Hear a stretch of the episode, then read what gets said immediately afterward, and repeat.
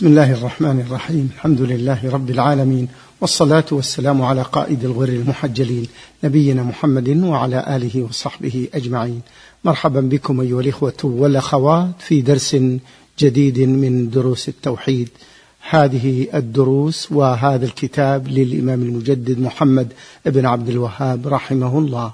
ضيف هذا اللقاء هو فضيلة الشيخ صالح ابن فوزان الفوزان عضو هيئة كبار العلماء وعضو اللجنة الدائمة للإفتاء. أهلا ومرحبا بالشيخ في هذا الدرس. حياكم الله وبارك فيكم. قال المؤلف رحمه الله تعالى باب ما جاء في الرياء. بسم الله الرحمن الرحيم. الحمد لله والصلاة والسلام على رسول الله وعلى آله وصحبه أجمعين. قال الشيخ محمد بن عبد الوهاب رحمه الله باب ما جاء في الرياء. ما جاء من الوعيد في الرياء والرياء هو أن يتظاهر الإنسان بالعمل الصالح والصلاح يريد بذلك مراءاه الناس ولا يريد وجه الله كما قال الله جل وعلا في المنافقين وإذا قاموا إلى الصلاة قاموا كسالى يراءون الناس ولا يذكرون الله إلا قليلا. والرياء على نوعين. نوع الأول رياء المنافقين الذين هم في الدرك الأسفل من النار لأنهم يدعون الإيمان ويتظاهرون به وينكرونه في قلوبهم. وإنما قصدهم في هذا خديعة المؤمنين والتغرير بهم كما قال الله جل وعلا يخادعون الله والذين آمنوا وما يخدعون إلا أنفسهم. وهذا النوع من الرياء كفر بلا شك. النوع الثاني الرياء الأصغر بأن يكون قصد الإنسان العمل الصالح والتقرب إلى الله سبحانه وتعالى ولكن يدخله شيء من مراءاة الناس وأصل قصده أنه لله وهذا هو الذي خافه النبي عليه الصلاة والسلام على أصحابه. حينما قال أخوف ما أخاف عليكم الشرك الأصغر. فسئل عنه فقال هو الرياء. يقوم الرجل فيصلي ويزين صلاته لما يرى من نظر رجل إليه. فأصل العمل أنه لله لا نفاق فيه ولكن يطرأ على الإنسان حب المدح وحب المظهر آه، المناسب. هذا يخدش في عمله لأنه يخدش في الإخلاص لله عز وجل. ولهذا خافه النبي صلى الله عليه وسلم على أصحابه قال أخوف ما أخاف عليكم الشرك الأصغر فسئل عنه فقال الرياء. وهذا هو الرياء الأصغر وهذا ينقص العمل ولا يبطل العمل لكنه ينقصه. نعم. قال الله تبارك وتعالى قل إنما أنا بشر مثلكم. يوحى إلي أنما إلهكم إله واحد. يقول الله جل وعلا لنبيه قل أي قل للناس. إنما أنا بشر مثلكم فهو مخلوق مثل ما يخلق البشر من أم وأب عليه الصلاة والسلام. بشر مثلكم لكن يتميز على البشر بأنه يوحى إليه يوحي الله جل وعلا إليه برسالته يوحى إلي أنما إلهكم إله واحد هذا ما يوحى إليه التوحيد إخلاص العمل لله عز وجل. والإله هو المعبود من التأله وهو المحبة والعبودية لله عز وجل. إنما أنا بشر مثلكم يوحى إلي أنما إلهكم إله واحد.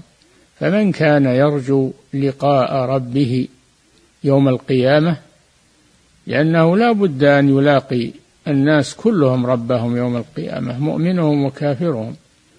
ولكن المؤمن يرجو لقاء الله بأن الله يغفر له وأن الله يرحمه وأن الله يكرمه.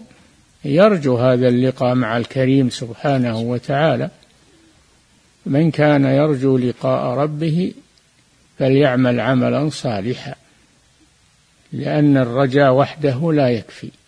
فلا بد أن يعمل عملا صالحا والعمل الصالح هو ما كان خالصا لوجه الله وصوابا على سنة رسول الله صلى الله عليه وسلم. هذا هو العمل الصالح. إذا اجتمع فيه هذان الشرطان الإخلاص لله والإخلاص لله عز وجل وإفراد الله جل وعلا بالعبادة والإقتداء بالرسول صلى الله عليه وسلم.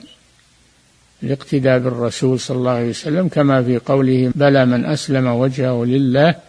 هذا الإخلاص. وهو محسن أي متبع للرسول صلى الله عليه وسلم. هذا هو الإحسان المقصود في هذه الآية الكريمة وأمثالها. فليعمل عملا صالحا ولا يشرك بعبادة ربه أحدا لأن الشرك يبطل العبادة. والمراد هنا الشرك الأصغر. لأنه إذا رأى الناس بعمله بطل عمله ولم يكن له فيه ثواب. نعم. عن أبي هريرة مرفوعا قال قال الله تعالى أنا أغنى الشركاء عن الشرك من عمل عملا أشرك معي فيه غيري تركته وشركه. رواه مسلم. يقول الله جل وعلا في الحديث القدسي الذي يرويه النبي صلى الله عليه وسلم عن ربه أن الله قال أنا أغنى الشركاء عن الشرك. من عمل عملا أشرك معي فيه غيري تركته وشركه. وفي رواية وهو للذي أشرك وأنا منه بريء.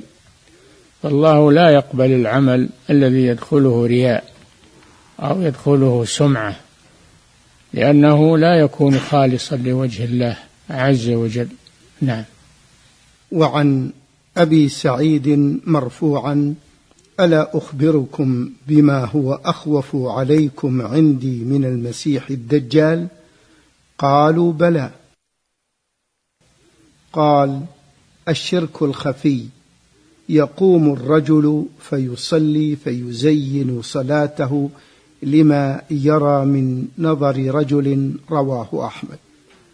نعم النبي صلى الله عليه وسلم ذكر لأصحابه الدجال وفتنة الدجال ثم قام صلى الله عليه وسلم دخل فالناس تذاكروا الدجال وخافوا أنه قد ظهر لأن الرسول خوف منه تخويفا شديدا فخافوا أنه قد ظهر الدجال. فخرج إليهم الرسول صلى الله عليه وسلم ورآهم على هذه الحالة من الخوف. قال ألا أخبركم بما هو أخوف عليكم عندي من المسيح الدجال؟ قالوا بلى يا رسول الله. قال الشرك الأصغر. لأن الشرك الأكبر يتجنبه المسلم ولكن الشرك الأصغر الذي هو الرياء قال لا من يتجنبه؟ لأنه يدخل على الإنسان حب الرئاسة وحب المدح وحب الحياة الدنيا والطمع فهذا يؤثر على عبادته. نعم. في هذا الباب الشيخ صالح مسائل الأولى الأمر العظيم في رد العمل الصالح إذا دخله شيء لغير الله. الأمر العظيم يعني الأمر المحذور الكبير الذي يتضمنه هذا الحديث. وهو أن الله جل وعلا يرد العمل الصالح بسبب ما يدخله من الرياء ومحبة المدح والثناء. فهذا خطر عظيم. فعلى الإنسان أن يخلص عمله لله ولا يقصد به رياء ولا سمعة. نعم. المسألة الثانية في هذا الباب ذكر السبب الموجب لذلك وهو كمال الغنى. السبب الموجب أن الله جل وعلا لا يقبل عمل المرائي أن الله غني عنه. والله غني عن كل شيء غني عن خلقه وغني عن مخلوقاته غني بنفسه سبحانه وتعالى. فهذا هو السبب في أن الله لا يقبل العمل الذي فيه رياء. نعم. المسألة التالية إن من الأسباب أنه تعالى خير الشركاء. أنه تعالى خير الشركاء. لا ينازع الشريك بل يترك العمل كله له. يترك العمل كله له. لقوله صلى الله عليه وسلم عن ربه أنا أغنى الشركاء عن الشرك. من عمل عملا أشرك معي فيه غيري تركته وشركه. وفي رواية وهو للذي, للذي أشرك وأنا منه بريء. وهذا كما في قوله تعالى وجعلوا لله مما ذرأ من الحرث والأنعام نصيبا فقالوا هذا لله بزعمهم وهذا لشركائنا. قال الله جل وعلا فما كان لشركائهم فلا يصل إلى الله. هذا فلا يصل إلى الله لأن الله لا يقبله وهو بريء منه سبحانه وتعالى. نعم. المسألة التالية خوف النبي صلى الله عليه وسلم على أصحابه من الرياء خوف النبي صلى الله عليه وسلم على أصحابه وهم الصحب الكرام صحابة رسول الله صلى الله عليه وسلم وخير القرون خاف عليهم الرياء. فكيف بمن بعدهم؟ كيف إذا طال الزمان؟ فالخوف أشد على المتأخرين. من خوف الرسول صلى الله عليه وسلم على أصحابه الكرام. نعم. المسألة الأخيرة من هذه المسائل في هذا الباب في كتاب التوحيد أنه فسر ذلك بأن المرأة يصلي لله لكن يزينها لما يرى من نظر الرجل إليه. نعم المؤمن المؤمن يصلي لله ما قام ولا جاء إلى المسجد ولا قام للصلاة إلا هو يريد الله جل وعلا ويطيع, ويطيع الله عز وجل. لكن يطرأ عليه هذا الهاجس في نفسه وهو أنه يحب أن يمدح أو يثنى عليه في هذا العمل. فعند حينئذ يبطل عمله أو ينقص عمله عند الله سبحانه وتعالى. نعم. شيخ صالح يعني من وقع في هذا العمل عمل الرياء لكن يدافع هذا الرياء ويجاهد نفسه والشيطان ماذا نقول في عمله شيخ صالح؟ عمله صالح الحمد لله. لكنه ينقصه ما دخله من الرياء ينقصه ينقصه. وأما رياء المنافقين فهو يبطل العمل بكلها لكن الرياء الذي يحصل على المسلم هذا ينقص عمله ولا يبطله وهو الشرك الأصغر. نعم. أخيرا نختم هذا اللقاء بسؤال عن يا شيخ هل هناك فرق بين الشرك الخفي والشرك الجلي؟ الشرك الخفي الذي في القلب. نعم. نية الإنسان لا يعلمها إلا الله سبحانه.